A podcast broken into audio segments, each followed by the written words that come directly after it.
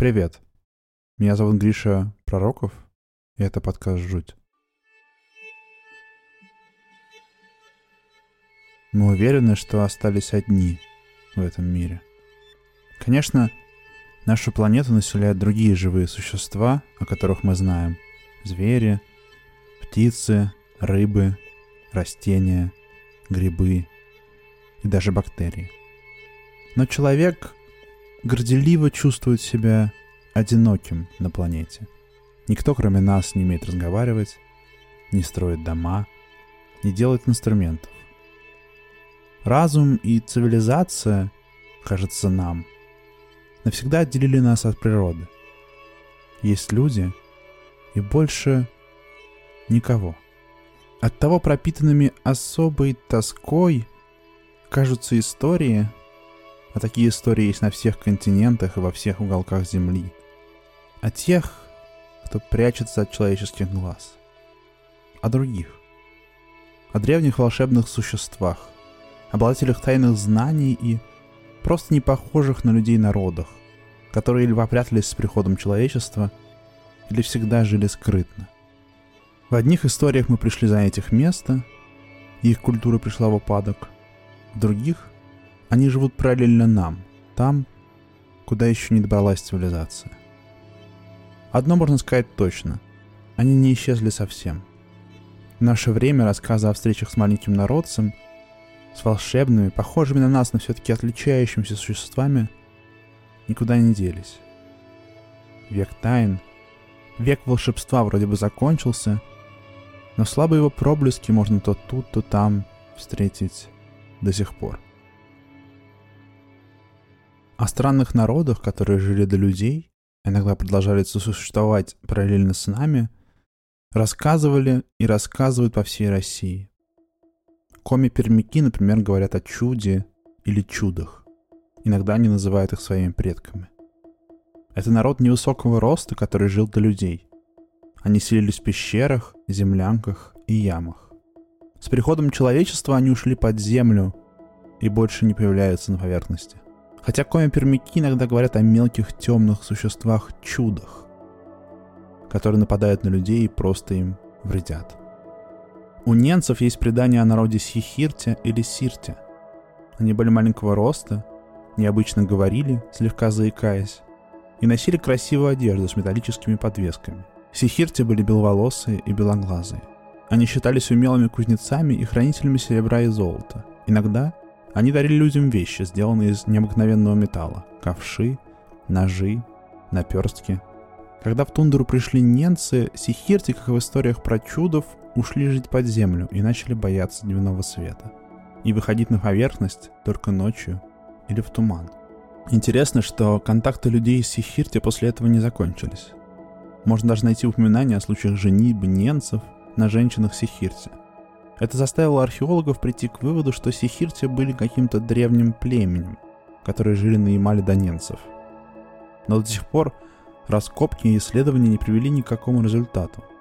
Не позволили связать сихирти с какой-либо археологической культурой.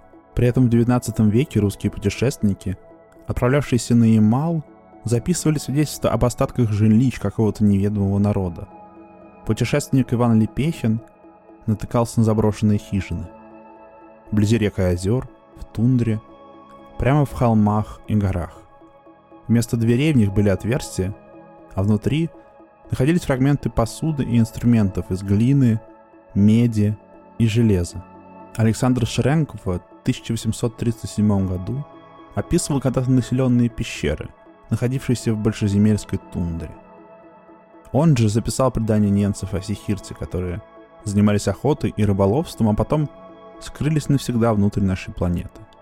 Интересно, что истории об этих народах чаще всего связывают с их уходом под землю. Искусные мастера и обладатели тайных знаний с приходом людей им пришлось покинуть поверхность.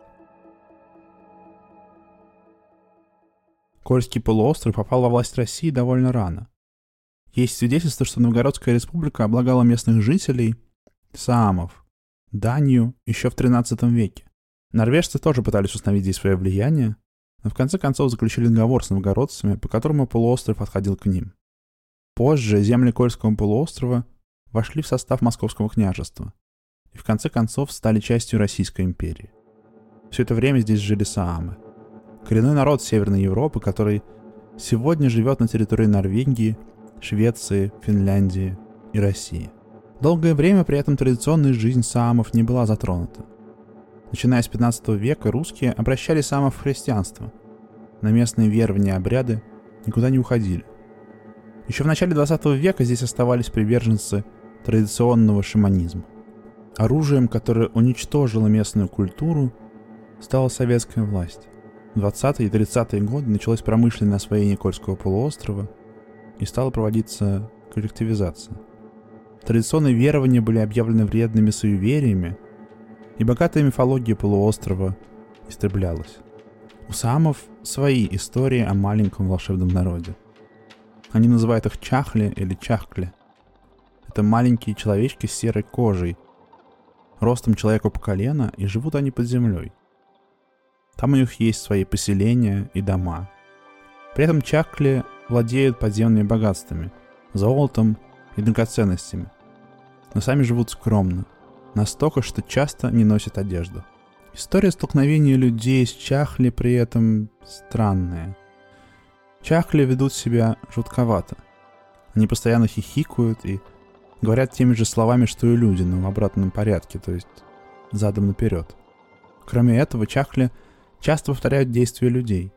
Есть история о том, как люди приносят чахли домой и пытаются научить их человеческому промыслу. Но существа повторяют действия людей неумело. Иногда эта их особенность используется, чтобы убить чахли – есть история про охотника, который встретил такого человечка, взял нож и провел себе по шее. Чахли тоже взял нож, повторил за охотником и перерезал себе горло. Чахли тоже не всегда дружелюбны к людям. Они любят обманывать людей и могут, например, заманить человека в каменную расщелину и удушить его там. Когда пришла советская власть, история о Чахле среди самов никуда не делись но в СССР их пытались искоренить. История о Чахле стали делать детскими сказками. Их печатали в книгах и преподносили детям как рассказы о веселых гномиках. От этих историй легко отмахнуться. Пришла цивилизация, пришло просвещение, и чахли превратились в детские сказки. Но как никуда не делись саамы, пускай в России их осталось чуть больше полутора тысяч, так никуда не делись встречи с Чахли. Мы можем закрывать на них глаза, а маленький народец будто бы все еще живет под землей и сталкивается с людьми. Если изучать современные истории о Чахле, то чаще всего встречи с ними происходят в одном районе Кольского полуострова. На юго-западе от Мурманска, возле реки Тулома и села Тулома. По сравнению с многотысячным Мурманском это почти что дикая местность. Вокруг нетронутые Лапландские озера и леса – и можно пройти десятки километров, не встретив никого. Дальнобойщик Анатолий Сердюк рассказывает такую историю, произошедшую с ним в этом селе в 1958 году, когда ему было 6 лет. Вместе с друзьями он любил играть в каменистом овраге неподалеку от реки. Они ходили по лесу, собирали ягоды, а потом спускались во враг и прыгали по камням. В тот день они, как обычно, спустились во враг и вдруг заметили отверстие в земляной стене. Большую нору, которой раньше там не было. Возле дыры копошилось несколько существ светло-серого цвета. Они выглядели озабоченными, как будто ищут что-то. Любопытные дети попытались подойти рассмотреть, что происходит, но существа агрессивно начали их отгонять. Дети побежали прочь, а существа не стали их преследовать. Видимо, они просто хотели отогнать их от норы, чтобы их оставили в покое. А Толя с друзьями вернулись в деревню и рассказали обо всем родителям. Но им никто не поверил. Они больше не встречали серых существ. Но до сих пор все, а было их пятеро, помнят эту историю, и когда встречаются, могут вспомнить ее в мельчайших подробностях. А вот более недавняя история, произошедшая в 2012 году. Один мотоциклист поехал кататься по Лотинской дороге, которая как раз проходит мимо села Тулома в сторону озера Курбыш. Он свернул по лесовозной дороге. Это путь, по которому из леса выводят срубленные деревья. И решил заночевать неподалеку. Развел огонь, Повесил себе тент и стал дремать. Вдруг он услышал странные звуки и шорох. Мотоциклист посмотрел в направлении звуков, испугавшись, что это может быть медведь или другой зверь. Но он пригляделся и увидел небольшого человечка, стоявшего возле сосны. Он был серого цвета, с приплюснутым носом, но правильными чертами лица. Потом появился другой такой же человечек. И они стали разговаривать между собой тонкими голосами, похожими на писк мышей. По очереди, приговариваясь между собой, эти существа подошли к костру. Мотоциклист лежал под тентом, затаив дыхание и боясь издать звук. Он выполз из-под брезентового тента, а существа, увидев его, не спеша дошли обратно от костра к сосне. Ощущения у путешественника были неприятные. Он был встревожен и взволнован. Мотоциклист подошел к сосне, чтобы посмотреть, куда делись человечки, но там не было ничего. Никакой дыры, ямы или других признаков их присутствия. Он собрал свои вещи, сел на мотоцикл и быстро покинул то место. Как-то раз, в начале 80-х, охотник Василий Шайтанов возвращался домой после долгой охоты в город Мончегорск. Он шел через хребет, который называется Волчьей тундры. Была осень, и вы можете представить себе, как это выглядит. Неровные, бескрайние, серо-красно-зеленые равнины, испещренные камнями, мхом, редкими уже облетевшими деревьями, а также озерами, ручьями и реками. Вокруг никого. Шайтанов перешел ручей и стал сбираться на сопку. Пройдя вверх и вдоль по ней, он оказался на туманной низиной. Вдруг он услышал в тумане какие-то высокие звуки, как будто кто-то негромко насвистывает. Неужели это другой охотник? Шайтанов не слышал человеческого голоса 9 дней, потому что все это время был в походе на охоте. Он пошел дальше, спустился к небольшому болотцу, и где-то в 70 метрах от себя он увидел двух зайцев, дерущихся на задних лапах. Охотник присмотрелся и понял, что это не зайцы, а человечки, высотой чуть больше полуметра. По его словам, они были одеты в старинные сарафаны, а на плечах у них висели длинные плетеные корзины. Человечки стояли в зарослях голубики и брусники. Шайтанов быстро снял с плеча ружье, но существа исчезли. На этом странные происшествия не закончились. Пройдя чуть дальше, Шайтанов увидел там, где были человечки, нору между двумя волнами. Сняв рюкзак и оставив ружье, он полез внутрь. Был октябрь, но из норы его обдало морозным холодом. Он пролез еще 10 метров вперед, а нора пошла вправо и под углом. Вдруг потянул жаром, как будто дальше, глубже в норе было что-то горячее. Шайтанов оглянулся назад и понял, что свет с поверхности земли еле виден. Вдруг ему стало жутко, он почувствовал, что ему не стоит находиться в этой дыре в земле. Он развернулся и пополз к выходу. Тут он заметил, что сколько он не лез, он нигде не ударялся и не задевался о торчащий каменный выступ. Камни в земле, были словно кем-то обтесаны.